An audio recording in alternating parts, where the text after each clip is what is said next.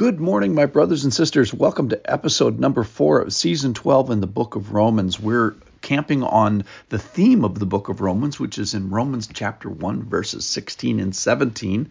It says, For I am not ashamed of the gospel, for it is the power of God for salvation to everyone who believes, to the Jew first and also the Greek. For in it, the righteousness of God is revealed from faith for faith as it is written, the righteous shall live by faith. So we're going to address the concept today and title today, I am ashamed of the gospel because. But let's just review what the gospel is. Uh, we're going to have 16 chapters for that, but let's give a little quick summary here. So we have God up in heaven, and he has this right standing with himself. Why? He's fully satisfied in himself. Why? Because he's, he's this this burning uh, uh, glow of perfection and holiness and goodness, and appropriately, he's pleased with himself for that. He must be righteous. He's been like that forever. He'll be like that forever. But then he says, I'm going to show you my righteous. He didn't have to do this. I'm going to show you my righteousness. I'm going to reveal it to you that human beings can know this know that he is good, know that he is perfect, know that he is uh, holy. So we have an ability to see it and then access it correctly. Now, some falter here and say, in thinking and saying, sometimes you'll hear this even out loud, is that God is not good. You hear this in the, in the sentence. Well, what kind of a God would dot dot dot do this this thing? So you have some people uh, choosing to either misunderstand or misassess the goodness of God, his perfection, his righteousness. All right. So here's the good news. He's righteous. The bad news is we are not. And who of us could similarly describe our character or our actions as perfect and holy and wholly good? Nobody. That's called that. That's called uh, sin.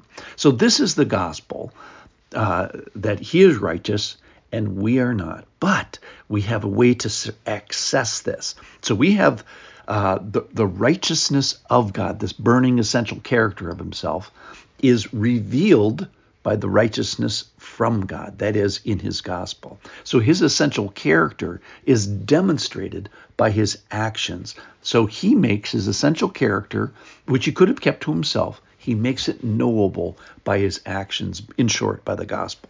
So how do we access it? How do we get a piece of this this of this pie for ourselves? And that is by faith. The righteous shall live by faith. It says in the New Testament and it says it in the Old Testament. And we're going to find some heroes of that in the book of Romans, most specifically Abraham. So we access uh, assess access access we access this righteousness as we always have that is by faith. We get this slice of power to defeat the penalty for sin and to defeat the reality of death. So how am i going to live before this perfect holy righteous god with my filthy rag uh, righteousness? Well we get uh, we do it by faith all right, so so if this is so amazing, if the gospel is so amazing, which we've just said that it is, why does it say in verse 16, "For I am not ashamed of the gospel"? So what would cause us to be ashamed of the gospel? Well, I have three things for you to think about that I've thought about this morning uh, that would make us ashamed of the gospel. So one is that I think too highly of the world. The second is I think too highly of myself, and the third is I don't think at all, uh, and I don't put knowledge to the task. So let's talk about the world first of all. That we value and honor this world greater than we honor and value that world, the heavenly world, the godly world, God's God's teaching. So I'm thinking of a little picture here where we have the greater than symbol uh, with the, the mouth of the fish facing to the left side. So we're valuing the world over on the on the left rather than flipping that greater than symbol to a lesser than symbol, and we value the the uh, the world less than the world of heaven. So right now we might have a tendency because the world hates and opposes and mocks and reviles and uh, thinks this this whole gospel thing is folly uh, and it puts us in the crosshairs of mockery and being reviled. and so if the world, this world and being mocked looms larger than the satisfaction of of the other world, then I think we would have a, tendency to be ashamed. So the trick is is which way is your greater than less than symbol facing? Is it facing with the mouth of the fish towards the the world or is it facing towards the next world? And does it demonstrate the righteousness of God? So he uh, the, the other thing is, is he, he allows us access of this uh, by faith, and it's for everybody. That's the great thing about the gospel.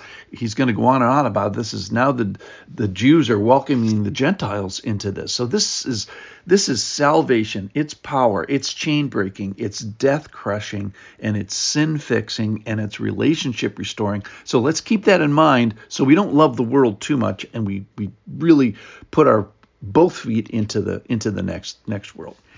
Okay, so that's one thing is we love the world too too much. The second thing is I love myself too much, which is in a sense the gospel is insulting, and uh, in if I'm loving myself too much and I'm loving my ability to pull myself up by the bootstraps, and and I and I answer the question of you know I got saved by faith plus something else, by plus some activity, plus some action that I did well, first of all, that's not the gospel. but I'm tempted to do that because that puts it makes me look a little bit better, and so I'm uh, I could be ashamed of the gospel because of its simplicity, because I love myself and I want to uh, want to get more credit, I guess, if I if you will. And then the third thing is just ignorance. Is I love my ignorance, and I just don't either I don't know or I don't want to know. So here's the challenge here is I challenge you to eat this elephant with me. We're going to move on from this this uh, summary, which Paul starts the book of Romans with.